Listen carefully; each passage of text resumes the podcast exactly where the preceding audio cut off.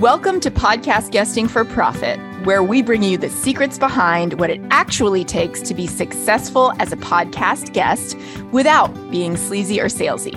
I'm your host, Christine McAllister. And I'm your co host, Nicole Janton.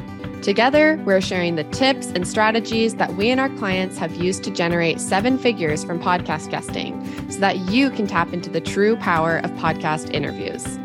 Whether you're an entrepreneur who wants to grow your business, a podcaster who wants to grow your own show, or both, you're in the right place. Welcome to Podcast Guesting for Profit.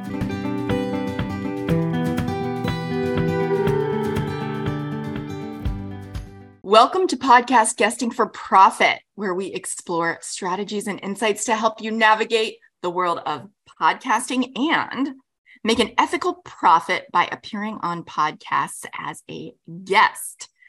In today's episode, myself, Christine Ammerman, and my lovely co host, Nicole Janton, are diving into a topic that we get asked about all of the time, which is how can I get booked on podcasts when I don't have a massive following? Don't podcasts want people who are more established than me?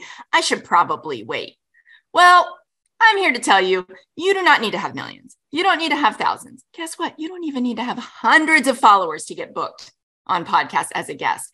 In fact, we've had clients with less than 50, five, zero followers get booked as a guest. And I'm willing to bet if you're listening to this, you probably have more than 50 followers or friends. So let's dive in. Let's dive in to how to get booked as a guest on podcasts when you don't have a huge following. Are you ready, Nicole? Yeah, let's do this. Awesome. So, first of all, I want to bust some serious myths from what we've learned for ourselves and from clients. And what I'm here to tell you is that while some podcasts do have requirements for guests because they want you to have an email list of this size or a um, a social media following of this size, guess what? Those simply aren't your podcasts. Okay. Those simply aren't your podcasts. Those hosts simply value a certain number of followers. And guess what? Great. You don't even have to think about those. You don't have to make yourself wrong. You can look for other ways to add value in order to maximize your chances of getting booked. Because a lot of times, if they have a requirement for follower email count, to me, that can really turn transactional really, really fast. Not saying it always is, but it is a red flag for me.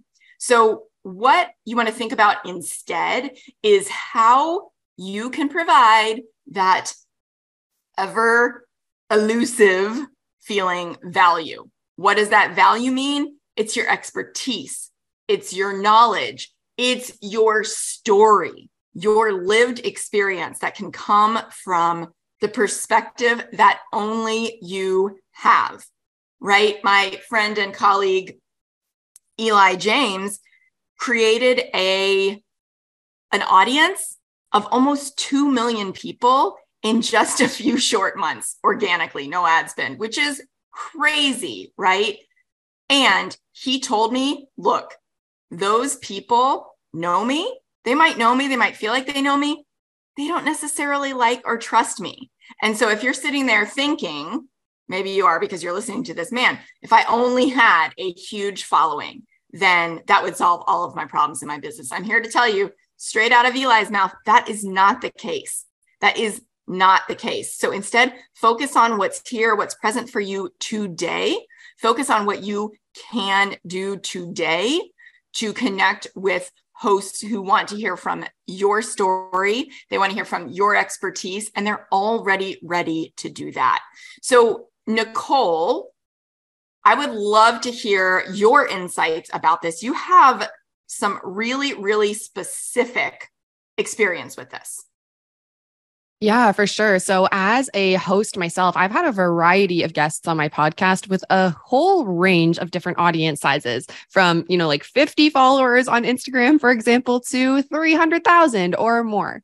And what I've noticed is that some of my best performing episodes for example, the ones that received the most downloads, the ones that received the best feedback, the ones that I got the most outreach on the back end of the episodes, those have actually been more oftentimes the people with the smaller audiences than those people with the bigger audiences because of the value that they bring. Right. So we as hosts, whilst audience is one way that you can bring value to the show. There's so many other ways that you can bring value, right? Ultimately, that's what podcast hosts are looking for is value for their audience. So, growing their audience, of course, that's one way to bring value, but that's not actually giving value to their existing audience, which ultimately they care about more because they've been nurturing and fostering those relationships over an extended period of time, right? Sometimes, if you had someone on your show that maybe has a huge following, maybe that episode gets a lot of downloads, but that doesn't always carry over to future episodes as well. And so ultimately, these hosts, what they care about is that value piece. And I think that that's just so important to drive home because it's easy to feel like, oh, I can't pitch that podcast because they have so many downloads and they're going to see my follower account and never even imagine having me on there. But you're going to be able to make yourself stand out and show that value that you can bring in a lot of other ways beyond just the follower count. So, if it would feel helpful, I think I'd like to walk us through some tips here on how you can actually build out this compelling guest profile in order to get booked on these shows, regardless of your audience size. So, one of the tips here is really owning your expertise. So, embodying this idea that you are an expert, that energy is going to come across in your pitch, right? If you're coming at it from a, I don't know, maybe this will work, maybe it won't kind of an energy, it's probably not going to work. You first of all have to have that self confidence and belief in yourself before going about this because energy is everything, right? They're not going to remember everything that they read in that email that you sent them, for example, or on that podcast application that you filled out, but they will remember the energy they felt when they read it. And if they feel like they want to tap into more of that energy. So, first, just getting into that energy of like, I am an expert. I have this value to bring right? Not the ego side of, oh, they would be so lucky to have me, but a little bit of that, right? A healthy amount of that ego in order to send these pitches. Now, another part of this is going to be your bio, right? This is the first introduction to the host. When you're sending a pitch, a lot of the time your bio is the first place that they're going to be able to read about you. So here is a chance for you to really highlight your unique perspectives, right? Your unique IP, any areas of expertise or experience that you've had that makes you stand out. This could be academic experience, it could be experience helping a certain number of clients, right? But these things are going to add to your credibility even beyond sometimes what that follower count might. Another deeper level of this that we teach our clients is how to extract your expertise into topics in the form of hooks that really stand out to the host so that they are compelled just from reading that pitch. Like, I need to learn more about that. I know my audience will definitely want to hear that. And if you propose them a topic that they haven't talked about and would really bring a lot of value to their show, that's going to get you closer to the top of their list than any sort of numbers included in your outreach. Another piece of this pitch, though, is social proof. So this can be actually intertwined within your expert topics, within your main story that you share as part of this pitch, at least how we teach pitching.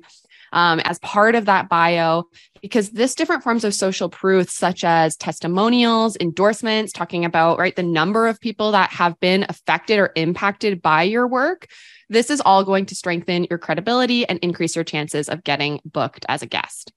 So these are just a few ways that you can see here that you're going to be able to show up from that place of, I'm going to bring so much value to your show, even straight from the pitch before even getting booked, um, so that the hosts are going to be paying attention to more than just how many followers you have.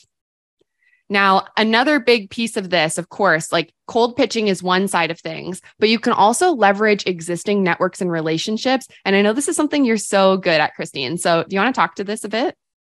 Yes, thank you. Um, yes, I yes. What I know to be true is that if you are a conscious entrepreneur, if you are somebody who is here to make a difference, to live your purpose, to live your calling, to really create change and and healing in this world that so so very much needs it Um, any coaching programs that you might have been a part of, um, any like connections that you've made online at events or in other communities, right? These people that you have sort of co- collected among your followers and friend groups along the way.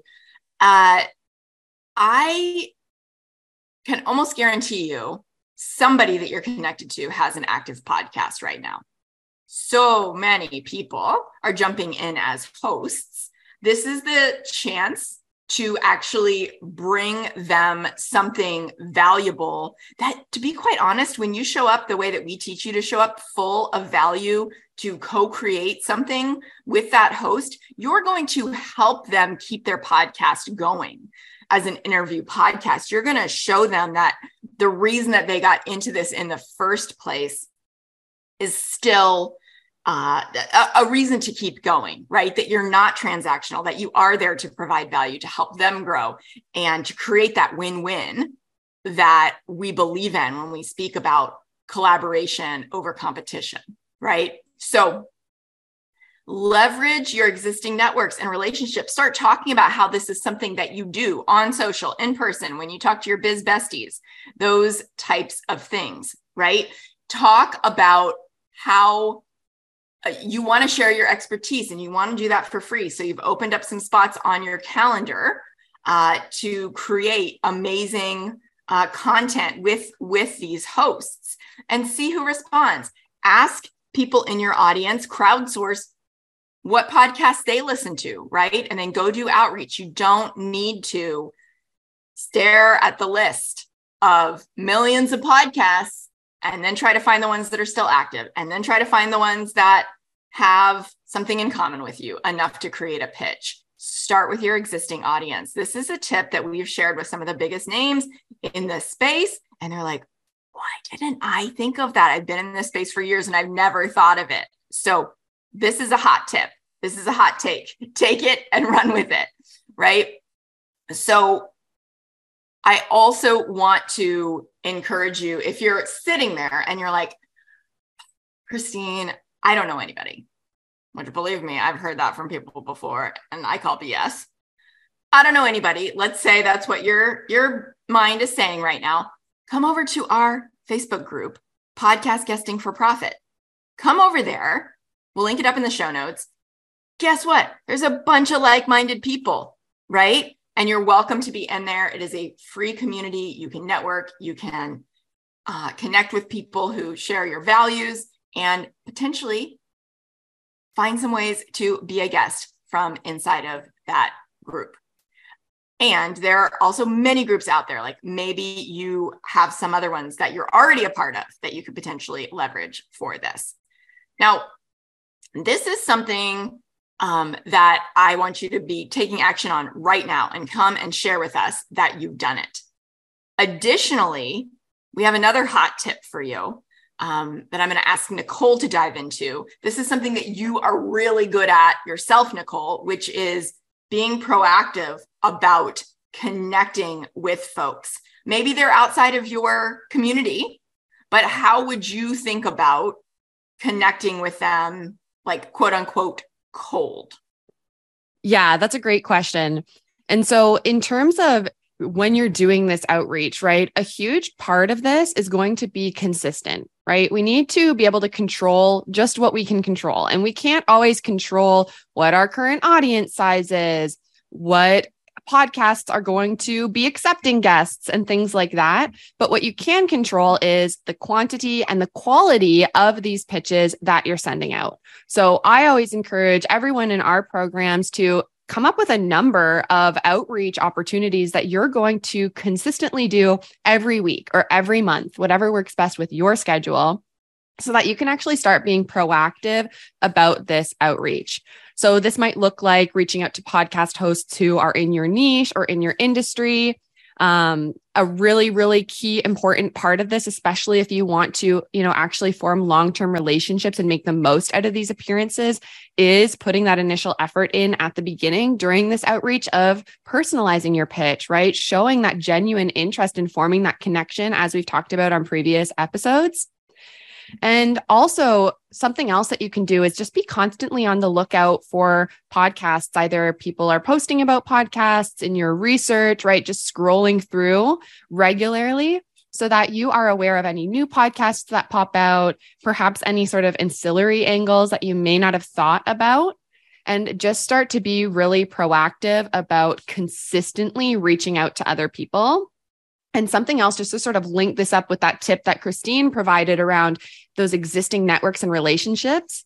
Once you get booked on one show, this can actually provide a snowball effect because if you're proactive about sharing that show and being proactive about being the best guest ever, then oftentimes that podcast host is going to recommend you to others. This actually just happened to me last week. I had a host reach out to me that said, Hey, I have a client started a show. I think you'd be an amazing fit for it. Would you like to be a guest? Here's the calendar link. And so I didn't even have to send a pitch. I didn't have to do anything except for click through the calendar to get booked on the show. And this is the power of showing up as this value driven guest is that it's going to open up more opportunities for you and expand your network, even if right now you don't have a super huge following. I hope that you are taking some of these tips and going to implement them, right? If you're looking for an exact next step, we have a free training for you, and it's called Small Pod Big Profit. And the point of that training is to help you understand how you can make a massive impact and ROI, return on your investment of time from even the smallest podcast, right? Maybe it's a past one, maybe it's one that you're thinking about going on now. We want you to take action with this. We want you to start to get into that rhythm, get into that cadence, like Nicole was talking about, so that you can begin to see results by showing up in this way. And so, if you want to take the next tangible step to making the most out of any appearance, past, present, or future, you can go to lifewithpassion.com slash profit to grab it for free. Thank you so much for joining us today for this episode of podcast guesting for profit. If you loved it, please leave us a review, share it with somebody who needs it. This is why we do this show, just for you, that conscious movement making entrepreneur. We believe in you, we're cheering you on, and we'll see you on the next episode of Podcast Guesting for Profit.